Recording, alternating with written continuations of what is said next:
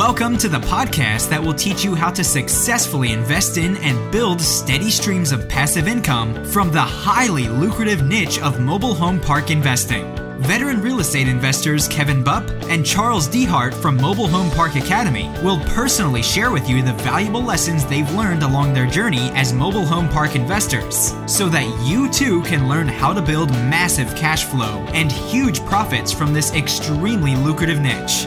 So, without further ado, let's welcome your hosts for today's show, Kevin Bupp and Charles Dehart. Welcome, guys and gals, to the Mobile Home Park Academy's weekly podcast. We'll provide all the information that you need to know to successfully locate, negotiate, close on, and make huge profits from the lucrative niche of mobile home park investing.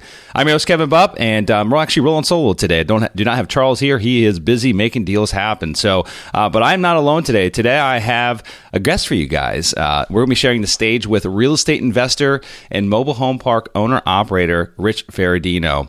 And Rich has been active in the mobile home park business for just a little over a year now. And um, here's the part that is so that I find so interesting about Rich and uh, his involvement in the park business is that he loves park owned rental trailers. Now, if you guys have been listening to my stuff for any reasonable period of time, then you probably already know that um, I I kind of dislike rental units. There's nothing wrong with them. It's just a different business model. But you know, we do everything in our power to sell them off as soon as possible upon purchasing a mobile home park. Well, there are many others, not just Rich, but many others who disagree with with my business model of going to all lot renters and they prefer the rental method. So, in today's show, we're going to dig deep and find out all the good, the bad, and the ugly directly from someone who lives and breathes park owned homes on a daily basis. But before we uh, introduce Rich to the show, I'd like to run through just a real quick couple of housekeeping items here. Uh, first and foremost, uh, for those that don't know, we have a training program called the Mobile Home Park Academy. It's it's live and uh, it's there waiting for those that have an interest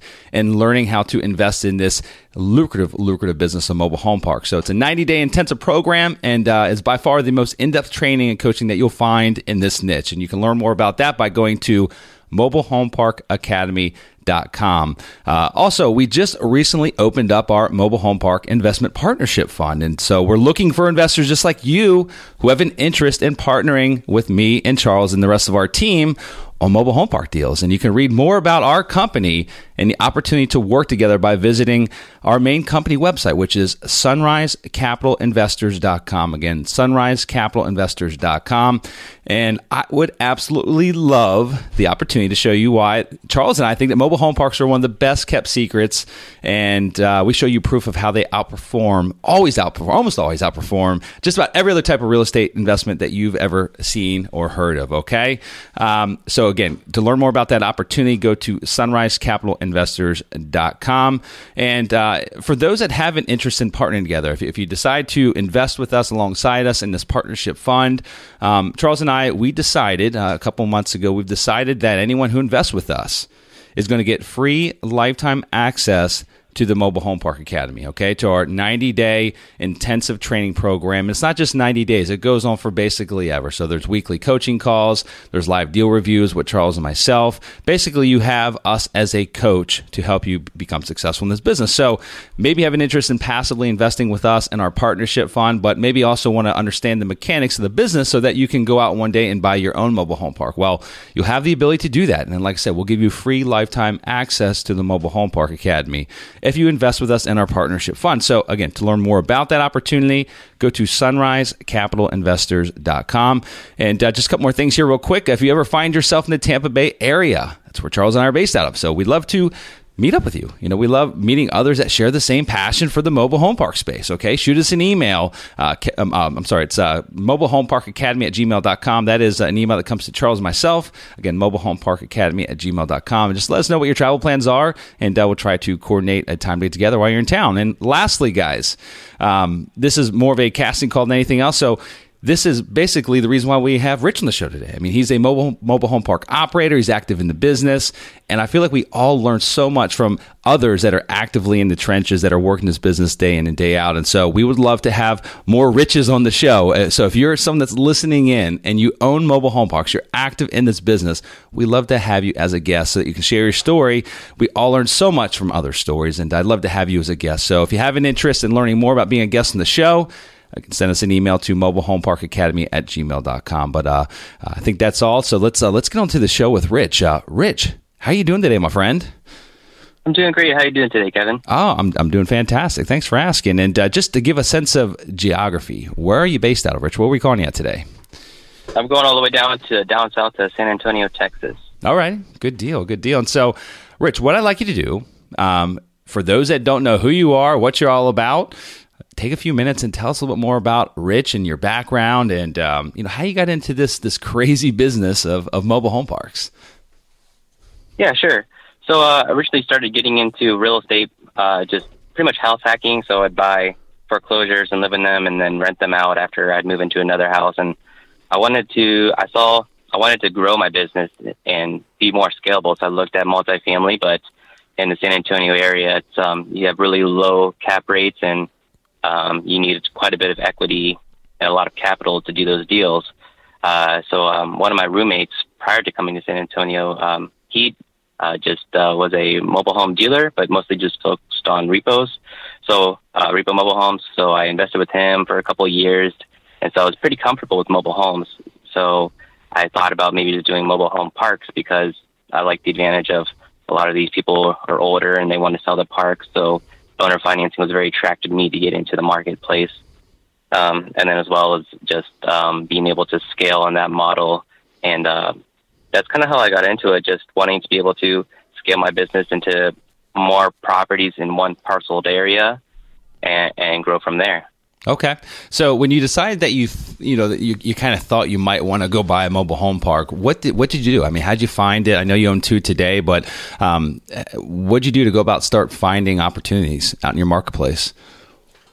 Uh, mostly I just looked on the MLS and LoopNet. Obviously, that's probably not the best way to go about and finding the best deals, but um, I'm one of those people that likes to learn from experience. Like you could tell me a hundred times on how to do something, but until I actually do it and learn my lessons, that's kind of the, how I learn the best. so um, the first deal I bought was uh, just 10 units. It was yeah, 10 units. It was a hundred, uh, two hundred thousand dollars and thirty thousand down, and um, it was uh, half occupied, but I had all the mobile homes on there and I really didn't see a way for me to really lose money because um, just the, the way the, the node and the expenses was way lower than what it was currently operating at. Mm-hmm. So I just like just jumped in with my feet wet, and you know, I really didn't see a, a huge risk there just because the market was hot, and um, I was able to get all my homes rented in the first two months. So I was cash flowing on day one, and just continued to increase the cash flow. Okay, so that was your first park, Ten Space Park. That is in San San Antonio. That one's um, just south of San Antonio in the city of Floresville. Okay, uh, in the metro area. It's about twenty-five to thirty minutes south of San Antonio. Okay, so you found this deal on uh, LoopNet or MLS. Is that correct? Mm-hmm. One of those two. Yes, okay, uh-huh. and um, you saw an opportunity there. There was uh, ten spaces, uh, ten homes in that park, but only uh, five were occupied. The other five were vacant. I'm assuming park-owned homes. And so, talk to me about yeah. the the rest of the park. I mean, is it all 100% park owned homes? Well, right now there's uh, nine park owned homes and then one lot renter. Uh, the lot renter is paying uh, 375 a month, and then the three bedroom mobile homes in that area in the park are paying uh, 850. Wow! But we are including the we are we are including the water and water, sewer, and trash. Um, so the water is probably about 40 to 50 bucks a pad, and the trash is $218 for the entire park. So I guess you're paying about $75 uh, for expenses plus whatever uh, repairs and taxes and insurance that are needed on the park. Mm-hmm. But um, that's kind of like why I like the San Antonio area for park owned rentals because if you get into some other states, the lot rent will maybe be 200 and then maybe a, a rental will be maybe 400. So I really don't see a huge bump in the amount of risk that you would take to rent a mobile home if there's such that small amount of margin between lot rent and um, park owned rentals. Yeah, if that makes sense. No, that absolutely makes sense. And so, city utilities, I'm guessing, city water, city sewer. It has um, that one's on septic tank, but uh, city water. Okay. Do you do you, uh, do you um, plan on actually submetering that water back at some point in time in the future, or? Yeah, that's uh, that's I think that's the best way uh, to go about minimizing your expenses because of everything I've read and talked to other park owned um, park owned mobile home owners and they've seen a big drastic reduction in their water bill once they start billing back the water. Uh, so that's definitely in our business plan. Sometime doing that this year is to start billing back the water and can, the trash. Yeah, I can tell you that we, on average, see between anywhere on the low end of like 25%, on the high end of like 40% uh, drop mm-hmm. in water usage when we when we submeter it back. Uh, probably the most recent case is a park that we own in Alabama, where we it's been I guess probably four months now since we submetered it, and uh, that one uh, was about 40 41 percent. I mean, just a huge, huge number um, of, of, savings, and so it just it made sense for us to get that done right away. But we always that, that's kind of one of our initial um, strategies going into park is if it's not submetered, we do it ASAP, and so because we want to start reducing that water. So even if they're you know, even if the residents are paying it already, like you know, a lot of parks we buy, they might be on some type of RUB system um, to where they're still getting billed for the usage. Um, it's just, it's, I think it's our job and our duty to basically protect, you know, protect from waste and, and you know this this water just running down the drain, right? I mean, we only have so much water. It's not a, it's not necessarily a, resource that's going to be around forever. So um, we need to do our best to conserve it. And um, but either way, right. So, and a lot of Go ahead. Yeah, a lot of the technology, a lot of the technology they have now, they use um, like 3G, like a phone signal, and they can notify you if there's like a water, yep. like an increase in water usage over a certain amount of time. So just for being able to identify water leaks very quickly will save you hundreds of dollars. Too. Yeah, we're actually we're we're going to be converting. We're testing out a few different systems here in the next couple per, uh, parks that we purchase, and so we're probably going to be going away if, if, it all goes as planned, going away from um, our our typical analog meters that we install to where our uh-huh. manager would go around and read them each and every month and, and switch over uh, to a company that's got digital meters that has a lot uh, better technology to, to where like you had mentioned they've got a you know a 3g signal basically a cell phone signal in the park and uh, you've got a dashboard you can log into and, and see your water usage in real time and get notified when a leak's occurring, you know, which is pretty amazing, pretty amazing technology that's available. So we are planning to go to that um, for this next, literally the next park we purchase. That's exactly what we're going to be doing. So looking forward to that because I think that will save us a lot of money in the long run and uh, just minimize our, I guess our, our, our, you know, active management that's necessary in the park. You know, the, the one challenge that we have with doing that um, is, you know, it's it's the manager's responsibility. In all of our parks, it's their responsibility to take regular walks around the entire community and just keep an eye out, right? I mean, look, you know, walk behind homes, walk around them, just keep an eye out for for leaks, keep an eye out for people that are breaking rules, that have trash laying outside, that have a dog that shouldn't have a dog but I can tell you that most of the time the managers don't do that. And so in our exactly. mind, you know, with reading the meters, that forces them. They have no other option other than to walk around the entire park at least once a month because they have to read the meters. So there was always a benefit that we mm-hmm. saw in having them physically go out and read the meters. Um, and so we'll have to figure out how to get them off their butts and get out and physically walk around the park if they're not reading meters. Yeah, maybe just doing maybe monthly videos or something. yeah, we do that. We do that, but that doesn't go behind the home. I mean, you know, there's a lot that you can learn when you actually are walking the entire grounds, not just up and down the road. You know, so we do have them do drive-throughs. We have them put the camera on the roof and you know take videos of the park from basically from the street view. But there's a lot that can happen behind that. You know, that's not visible from the street view, and so we just really exactly. like to keep an eye on what's going on around the park, not necessarily just what you can see from the street itself driving around the, the community. So, so talk to me about um, the financing side of it. So you got this owner to finance. Give me an idea of number one, why he was willing to finance, and then number two, what kind of terms you got. Right. So it was an older lady, so I think she was just trying to get rid of it, and there wasn't a lot of movement um, on a property for sale. Uh, so um, she was like in her 80s. So uh, we did um, it was for sale for two hundred thousand. We did thirty thousand down, and then uh, six percent interest for fifteen years. So, oh, um, so fully, like, fully amortizing, like, no balloon. Right. Exactly. Okay, that's fantastic. That's great financing. And so, give me an mm-hmm. idea of like cash on cash returns. I mean, assuming that you know, once you got the park stabilized, which sounds like it only took you a few months to get it stabilized, um, what are your your your real cash on cash returns, factoring in repairs and maintenance and reserves and everything else that goes along, goes along with running a park? Uh, I don't have the exact number, but I know it's over twenty percent for sure. Mm-hmm. Probably like twenty five percent. Okay. Uh, cash on cash return. And then there was five down units in this park. Give me an idea of like how you took on those five down units. I mean, did you repair them yourself? Do you have uh, an on-site handy person that helped you renovate those? Give me an idea of how you basically got them up and running, and then do you have an on-site manager that helps you with leasing them or, or selling them off? Uh, you know, get, I guess really, really, how are you running the park today? I guess is a better question. Yeah, yeah sure. So, um, one thing to know is I do have a business partner um, on all my mobile home park deals, and he's um, he sells, like I was saying, uh, repossessed mobile homes. So he has uh, a lady that does collections. He has probably like four or five repair crews, and then he has uh, a lady that shows the mobile homes. So I use a lot of his current business operations to run these parks.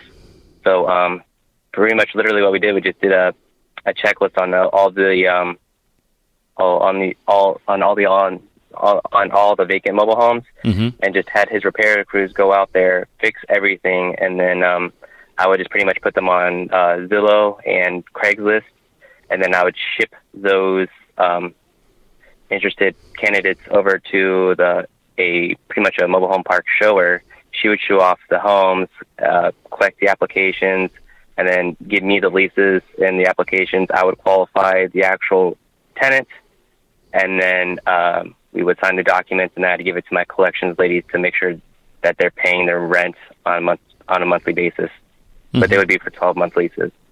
So I, since I do have a full time job, I can't be involved on everything. So kind of like how you do, uh, you use like Upwork to pretty much have a person do a lot of your grunt work, pretty much. So I, I try to um, just delegate as much of the tax, tasks that I can, so I can focus on uh, growing the business and doing the fun parts that I like mm-hmm. in mobile home park. Okay. What on, on average, what are you spending on uh, like the renovations? Like these five empty homes that were there. Um, number one, give us like a, an average age and uh, and size of home, but then also, you know, average spend on actually getting it ready for move in. Sure. Uh, so these homes are probably 1990s, uh, three bedrooms. Uh, there was maybe one or two two bedrooms, and it cost anywhere from I would say a good three to five thousand, depending on what was needed.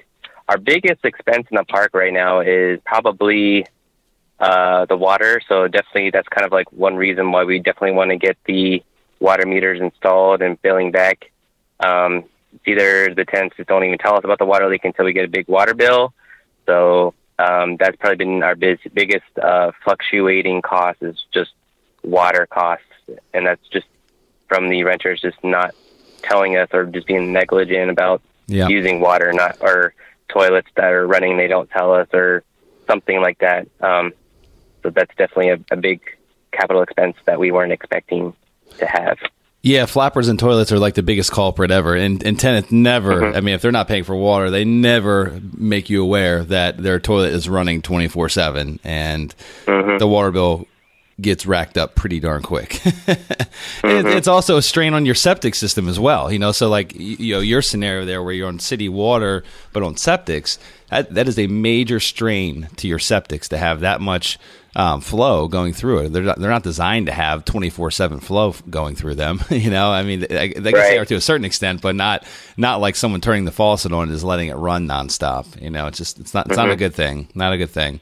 Um, because the, the challenge that you run into with a septic like that, if you've got a lot of uh, waste, you know, if you guys get heavy rains for like a week straight and that ground's already saturated because, you know, 10 flappers are bad, the toilets are running 24 7, you know, that, that septic or that leach field necessarily can't do its job. If it gets a little bit of additional moisture on top of it, um, it has nowhere to go, has nowhere to go. And so it struggles and um, you run into challenges. So I want to talk to you about the business model itself and uh, I've got some, you know, some of the negatives that I see with park-owned homes. And again, this is just everyone's got their own way of running business, so there's no right or wrong way. And I don't want this show to be about, well, my way is better than your way because it's not. It's just different. It's just a different business model. But I want to kind of go through a few of the negatives that I see or that uh, I perceive are associated with park-owned homes and having them in your park. And then I'd love to hear your feedback on each one of those challenges. Like number one is uh, it's much more challenging to scale, and you know, if your plan is to buy multiple mobile mobile home parks, there's a certain point in time where it gets pretty overwhelming when you have 50, 70, 100, 150 park owned home rentals. And so I'm not sure exactly where you plan to take your business, but do you see that becoming a challenge uh, should you guys decide to keep growing your uh, your portfolio? Yeah, uh, to an extent, I do agree with you. Um, it would be difficult for me to manage and handle park owned homes that weren't in my metro area. So for scaling outside of the San Antonio area, I don't know how feasible it would be to buy a park in uh, the eastern part of the United States. Uh, so, um, but it, right now, that's why I'm kind of just focused on the San Antonio area, mm-hmm. and I know that limits me on the potential of mobile home parks and you know getting the best deals because um, a lot of the there's obviously thousands of mobile home parks that aren't in the San Antonio area, but uh, for what we want to do right now, which is uh, cash flow, like we're mostly considered about getting our cash flow and then refinancing our parks, so we have zero money in the in the game. That's kind of like where we are. If uh, we were to buy a park outside of San Antonio, we probably would want uh, majority of them to be lot renters. Just right now, that's just not what we're looking for. But we might transition to to something where majority of the homes are uh, tenant owned and stuff, mm-hmm. and not park owned.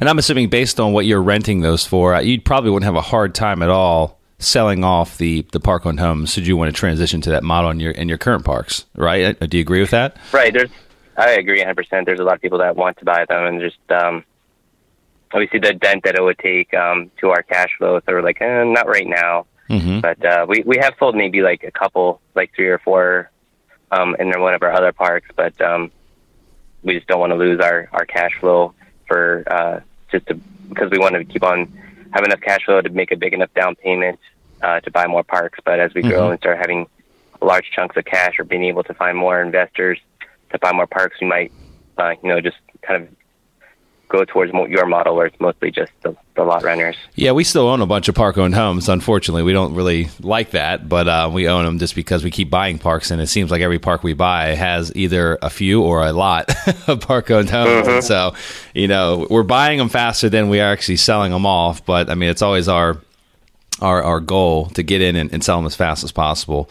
Uh, some areas it works better than others to sell them off quickly, but uh, but that, yeah, it's just the lot renter. We find you know one of the other things. Well, let me I'll mention one of the other negatives, and and really it kind of goes along with why we love the lot rental model, and that is you know with park owned homes you have a much higher turnover you know, with a actual renter than a person that actually owns their own home is just renting the lot. In fact, a lot of our parks that have lot renters, you'll find that literally those people live there for 20 years, 25 years. I mean, like, they, and if they do sell, they just, they handle it internally. They sell it to a family member, sell it on the open market, and someone else moves in. Like, it literally just, it goes on without a blip. Like nothing ever happens to our cash flow. It just continues to be steady. Um, we've only ever had to do one eviction on a um, on a lot renter, on someone that actually had their own home. They owned their own home. They were just paying lot rent, and um, typically it never makes it to that. We've only had to do one, and we basically got that trailer back through an abandoned title process, and now we're essentially selling it, going to actually recap all of our money, and probably even make a few thousand dollars profit on it, which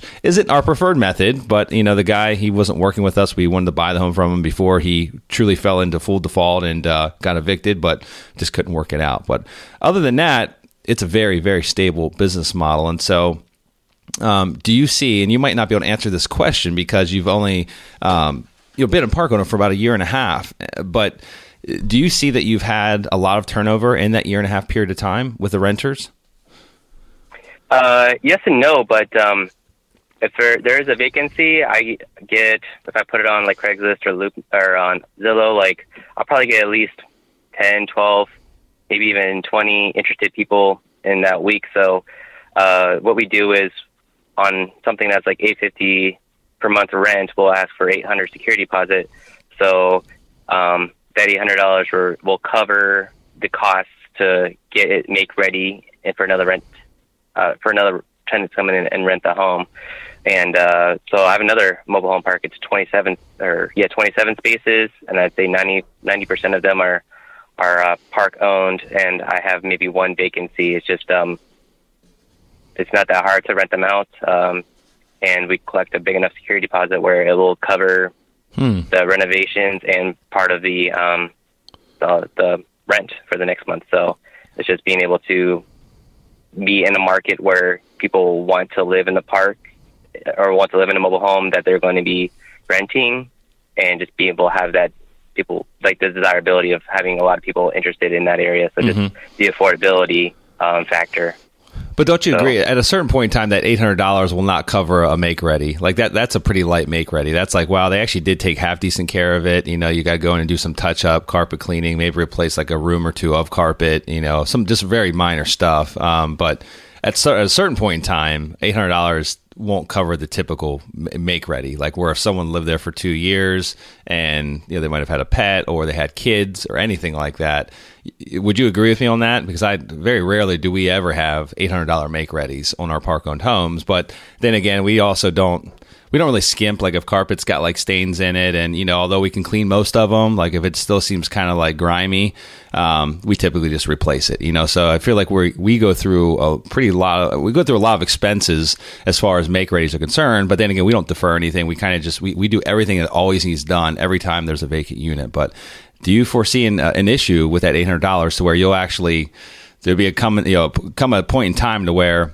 you're going to have a $2,500 make ready, which is going to completely blow, um, you know, maybe profits for a period of time on that particular home. Right. So, um, so in order to get around the whole uh, carpet thing, we actually stripped out all the carpet and put linoleum down. So it's really easy just to clean that up with uh, just getting someone in there because we can get someone in there to clean a mobile home for a hundred bucks. Um, and then uh, we have contractors that are, you know, um, on my business partner's salary job, so they're like fifteen dollars an hour plus materials. So that's why our make ready costs are super cheap um, compared to maybe someone who doesn't have the contacts and the, the, the support that we have here locally. Gotcha. So you guys put linoleum uh, throughout but, the entire trailer? Yep. Wow. Just like sheet linoleum. That's what we're talking about. Like roll like roll linoleum. Yep. Wow. Roll linoleum or the, like the really cheap fifty nine cent like peel and sticks. Wow, wow, and that I mean that holds up for you know. Well, I guess again, you're you'll find out in the next couple of years. But you know, we did start. We started recently going with. Um, I used to use it in my apartments. Uh, you know, years ago, and it's now it's become very popular. It wasn't all that popular back then, but it's basically vinyl plank flooring, but it's um, yeah, it's a 3M product. It, they sell it at Home Depot. It's called a Allure Flooring. It's uh, it's kind of expensive. Like it's definitely uh, you know more. It's more than double the cost of like basic carpet or even basic linoleum. Um, but it it looks like wood floor. It's really resilient. It's waterproof. There's no underlayment that has to go underneath it. I mean, it's, it's I forget. I think like five mil thick, and um, it just it looks wonderful and it holds up really well. About the only way you can actually damage that stuff is if you had a dog that was literally scratching at one spot for like an hour straight. Maybe they would actually you know get, get through it a little bit. Or if someone had a you know boiling hot like pan and the pan actually or like an iron or something like that and dropped it on it and let it sit there for a while. Like it'd probably actually melt a piece of it but you can easily replace like a strip of it and uh, so we've been actually going to that and again real expensive but now those units that are coming back around if they're park owned homes we're not necessarily having to do much to them you know just really just touch up paint and clean and and uh, they're ready to go again so. Right and then um, the only time I've gotten over that amount was um, we had to actually do an eviction on uh, it was like one of the first tenants I rented to rented it to, and I didn't do that great of um, due diligence. I was just trying to fill it up, and they actually took the stove and the window unit, so that was about a thousand dollars. But that's pretty much been the the most expensive uh, make ready, and that's just because of theft. Gotcha. Okay. Now, one of the other big negatives that I, I foresee with um, with with park with the park owned model, and I know that you're going to debunk this because I know your answer because we talked about this last time we were on the phone. Is um, you know they're typically more challenging to get financed when you're buying the parks. You know the banks most of the time. I wouldn't say most of the time because Rich is going to prove me wrong on this, but most of the time banks hate park owned trailers. Uh, they don't like it. That's in, in, their mind. If they even know anything about the the mobile home park business, they know that they don't like the rental trailers, and they really just want to lend on the actual improved land itself and the income that's generated by that. So, talk to me about the financing side, because um, I believe that you've got a bank that seems to love this business and is offering sure, yeah, great terms. It's, yeah, it's, it's Yep, and it's a it's a local bank here in San Antonio. So if uh, if you have any mobile home parks in the San Antonio metro area, uh, feel free to reach out to me and I can give you that contact information. But uh, the 27 Mobile Home Park um, in San Antonio, I bought it. Um, I first bought it owner finance and then I refied it.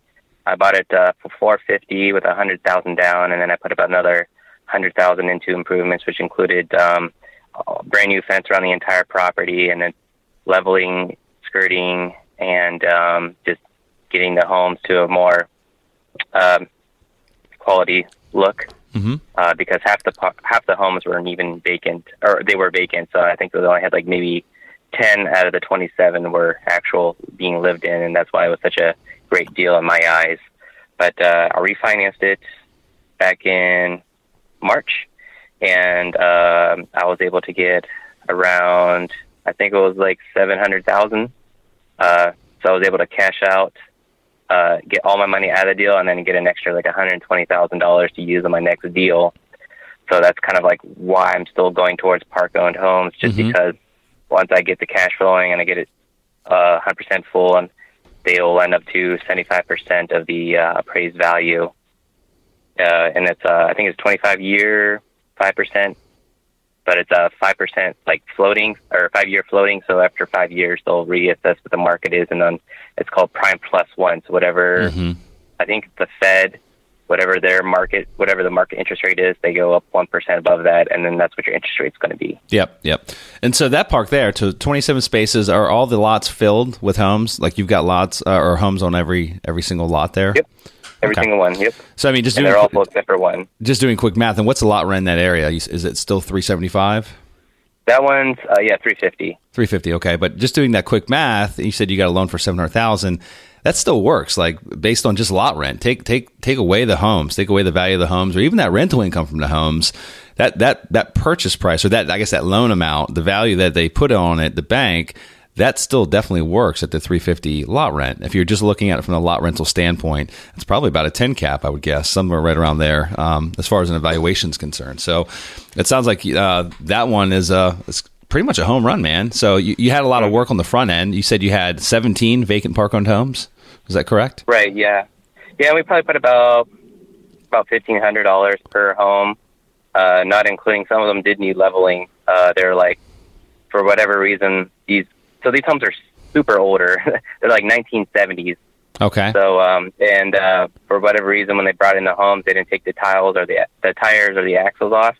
So, like the the homes were literally had the tires rotting into the ground, and so it was making them very unstable, and they weren't um, leveled to the way they're supposed to. So we actually had to bring um, a toter in and um, actually re-level them and then reskirt them as well. So we probably did those at probably about um, probably about five of the homes needed them pretty badly, and they're about uh, three thousand dollars to re-level them and reskirt them. So, Yeah. that, but that was part of the hundred thousand that we used when we uh, know that knew that going in. hmm But um, one thing you do need to watch when you're doing park-owned homes is, um, just like you were saying earlier about people taking a little bit better care of them if they own them, is that um, for whatever reason, even though we put put in the park rules that they're not supposed to be throwing grease or anything down the toilet, that's not um, waste. But uh, we've noticed people throw down grease or they'll try to flush down things that aren't organic in nature. So Mhm. we've had to we call the city out a couple of times and had them like flush out our system. So that that's been a challenge as well as um, um, septic issues. But it, luckily it's city sewer, so it's not really bad. But uh, we've had to install like French drains and better better ways to reconfigure our sewer issues, if that makes sense. Yeah, no, absolutely. Yeah, Gr- grease is a. Um, it's it's not, I guess, that big of a deal if it's on city sewer. I mean, it still causes issues and backups.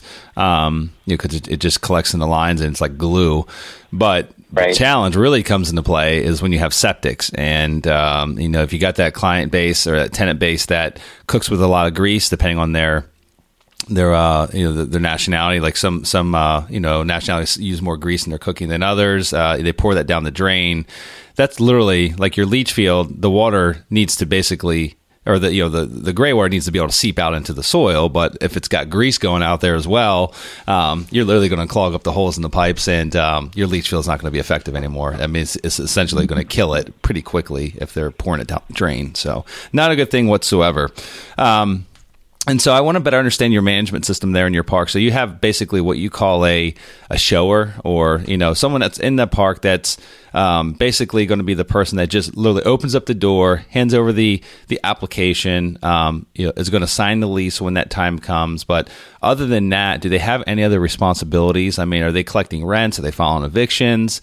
Um, are they taking you know any of the leasing calls at all? Like when there's an available unit, can you give me an idea of what that on site person does? Right. So yeah, pretty much they are just going to be opening the door, like you said, and showing to them, and then give them the rental application, and then they'll give them the lease agreement as well, have them fill it out, and then I'll go collect it. Um, and then we actually have a collections lady. Uh, so the ways that we either collect rents is through uh, they deposit into our Chase checking account. They just put on the deposit slip what what park they're in and what number home they are. So when they deposit in, it in there, we can go into our like go go online to chase.com and then it will pop up on the little feed as who, who deposited it and what number, so we know who to credit to. Uh, or we'll do ACH payments, or we'll just do by mail. We don't have like a box out there because we don't want to have someone say, "Oh, I put it in there," and then uh, magically disappeared. So yeah, uh, we we don't like to do collection boxes at the park. Okay, are you guys um, are you pretty black and white with your um, with when your rent's due and when you guys actually go into filing evictions? Yeah, um, usually if uh, if they're over 30 days, then we'll start the eviction process. I know a lot of people do it a lot quicker than that, but um, usually if it's 30 days late, then we'll we'll do the eviction. We never, out of all our homes, we never actually have to come to court. Usually, uh, once we put that three notice to vacate, uh, usually they're they're out. So, and then like I was saying, like we collected the um, the security deposit, which pretty much at least covers the make ready costs. We might be out, you know, one month's rent, but that's I guess just part of doing business and one of the negatives to park owned homes. Right, right. Yeah, absolutely. So let's talk about um, what's in the future. What, what does the future hold for you guys? Are you guys actively looking at other deals and pursuing them at this point in time? Oh yeah, absolutely. So we just bought another park. It's a 35 space park with a, a two a two bedroom single family house on there as well. Uh, it's six acres, and we bought that one. It's in Poteet, Texas, which is about 20 minutes south of San Antonio that one was a pretty much it was a uh, foreclosed and uh, looked like pretty much like a landfill. So we had to. They had like some mobile homes there that, but that you can pretty much like literally see through them entirely. Like they were like just oh my gosh garbage. Yeah, it was. Uh, um, it was definitely a task. We're still working on it. Uh, we're about eighty percent done on that. We're just waiting to get the rest of the uh, meters because they stole the meter loops as well. So we had to get new meter loops and meters and all the electrical and the mobile homes that were there in, in the single family house was ripped and stripped and all that stuff. So we're we're working on that one right now to get it all in shape. And that one, I bought that one for that one was uh, two hundred twenty five thousand, and it was uh, twenty five thousand dollars down. Um, so our rent payment's like sixteen hundred a month. Our our, our mortgage is sixteen hundred a month with the taxes, and uh, we have about seventeen people living there now and uh, pretty much we have all the spaces full except for four.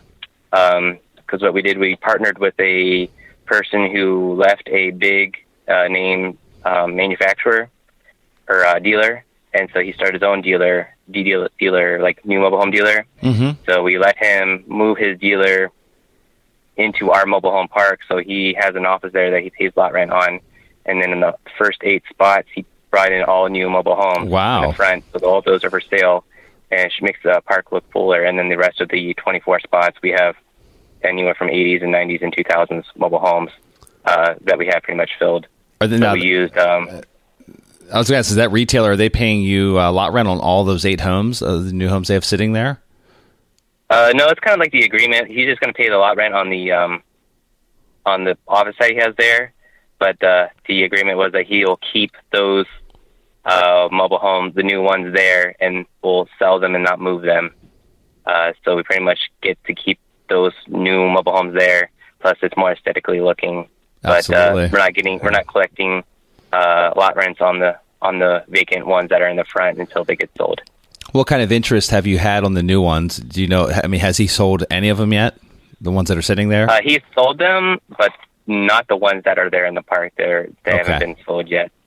Okay. But uh, the ones that we brought in that are used, that are like year like 1990s and 2000s, we've sold those. Um, usually uh, owner financed. Mm-hmm. So. Okay. And I do have some videos that uh, if you have like a, a show note or something like that, I could share with you. Yeah, my uh, that'd be great. videos I made. Kind of like every month, I made videos of the progress of how things gone. So it's a drastic change. Yeah, I'd love I'd love to put those up in the show notes. God, I wish I I need, I need to do, we need to do it with our parks. I feel like we take we take photos when we uh, when we purchase it, but very rarely do other than like a manager drive through do we take um, uh, photos as we progress forward with like the major renovation and we typically have them when we're done but um, we need to get more proactive about doing it like you know during the process itself Yeah, I think it's really good for attracting investors and Yeah, also showing it to the bank, showing like, wow, look, at this is what we did. This is absolutely nothing to, you know, a fully running, 100% occupied park, and this is this is the amount of work that it took, and this is how much it cost. And I think banks really like that, and they like to see like that shows your level of skill and uh, your committedness, your, your level of commitment to making a project work. hmm Yeah, no, absolutely. And I, I've got one other question I want to ask you, Rich, before we wrap things up for the day. I know you work a full time job, um, and so there's a lot of people that are looking to get into this niche, but they they think that you know, well, I mean, I'm not going to really have the time. Like, I work a full time job, and um, how how the heck am I going to manage a property, uh, especially one that's got like 10 or 20 or 30 units in it and, and needs renovations while working this full time job? So, um, do you want to kind of um, you know step on that myth and debunk it a little bit? That you know, it definitely it is possible. It is possible to get into this niche um, and still work a full time job, maintain both. I mean, would you agree with that statement?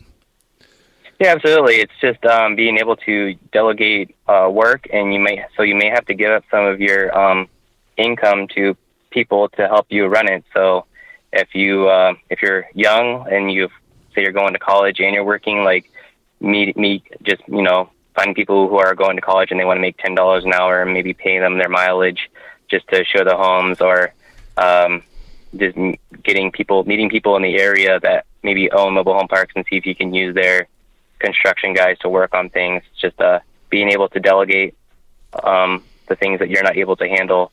Just because now we're at to 70 pads, I can't. You know, if someone calls me and they're interested in mobile home, well, I can't show it and also try to grow the business. So I try to, like we were saying earlier, I try to give out the things that I don't like and focus on the things which I do like. What I like to do is like I like finding parts, doing the due diligence, uh, marketing, meeting up with other mobile home park um, investors, and, and the growth and the marketing and the advertising of the business. Mm-hmm. So that's what I focus on. And then my other business partner, he focuses on the transport, the make readies, the repairs, the uh, collections, and then um, so it just it's a win win for both of us. Just see if you can maybe find someone that's kind of like that as well. Just where your weaknesses are, maybe find someone that has that strength. Yep, absolutely. I mean, that, that's the whole idea behind it, like a strategic partnership. I mean, our real estate investment group, the other partners, know, Charles is one of them. We've got another uh, partner as well in our company, and uh, I mean, we all have complementary strengths of one another, and uh, you know, it doesn't work unless you have that type of partnership. But you, you definitely can um, do this business while working a full time job. I actually, I know a guy that I'm not going to mention his name. But I know a guy that owns uh, gosh, he owns 600 spaces, 700 spaces, and he still works a full time job. I mean, a pretty demanding full time job in sales. He travels a ton, and uh, but he's got a, uh, a strategic partner involved, and they kind of share skill sets or the complementary skill sets there, and uh, it allows him to essentially have a very large portfolio, but still maintain his job. He actually loves his job, so he really didn't have an intent of, of leaving his job um, at any point in time. And so, um, and so, it's it's definitely possible. Anything's possible, and uh, Yeah. I, I appreciate you sharing that with us, Rich. And um, any last any last like final thoughts that you might have for someone that's considering getting into this niche? I would say just um, either uh, get educated um, on kind of what you need to do to get into the space and make sure you don't end up with a, a junk deal because there's nothing worse than getting your first deal and it's burning a hole in your pocket. So just getting educated or, um, you know, if, if you have the time, you don't have the money, maybe partner with someone who has the money, uh, uh, whether that's, you know, Kevin or someone here locally, someone locally in your area and um, make sure you run your numbers right when you're buying a property. And um, and like I said before, like um, Kevin, you've got a lot of great uh, free tutorials and videos that you have, and I really liked your um, academy uh, as far as being able to have that um, 100% money back guarantee. Because I've uh, prior to getting into the mobile home park business, uh, I paid like five grand for a single family um, rental business, which I know that you were into prior to in the mobile home park space. Mm-hmm. And um, it, it was like they cherry picked their deals because they were saying, "Oh yeah, five thousand dollars out of pocket, and you can cash flow two fifty. But after I joined and paid the money, there there was very few that had the five thousand out of pocket with the two fifty cash flow, and I wasn't to get that, so I felt like I was kind of cheated. Yeah. So I really like your whole pr- program where you have a, a guarantee that backs your your process and your in your program. So Yeah, I'd say if, if you're looking it. at any programs out there, if it doesn't have some kind of guarantee, like a money back guarantee, where if, if it doesn't work for you in a certain period of time, then uh, Mm-hmm. be skeptical. You know, be skeptical because a- anyone that's offering coaching or training or mentorship should be willing to um, back up their product and guarantee it for a certain period of time. And uh, yeah. absolutely.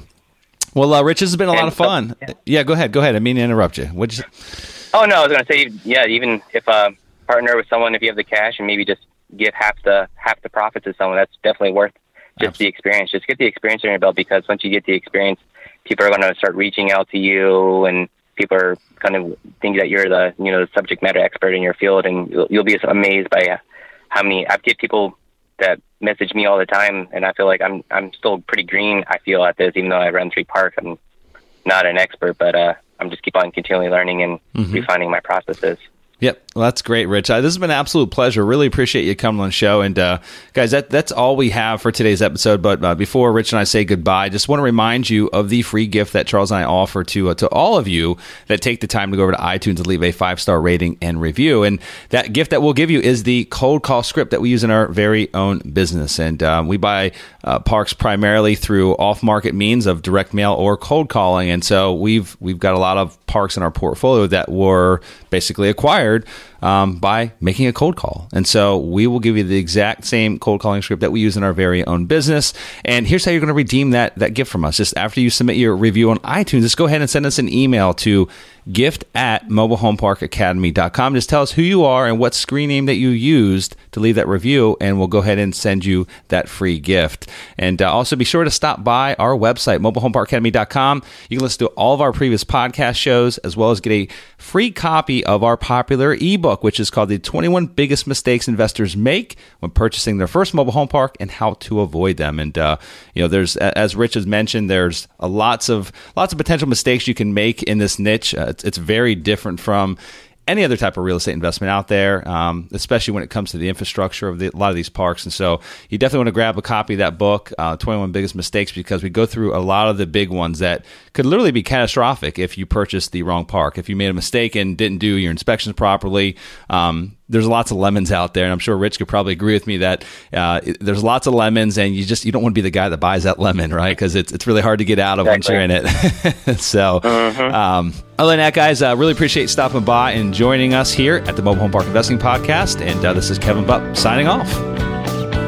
Congratulations for taking the necessary steps to achieving massive success through the highly lucrative niche of mobile home park investing. Be sure to visit our website, mobilehomeparkacademy.com, to download your free digital ebook version of the 21 biggest mistakes investors make when buying their first mobile home park and how you can avoid them.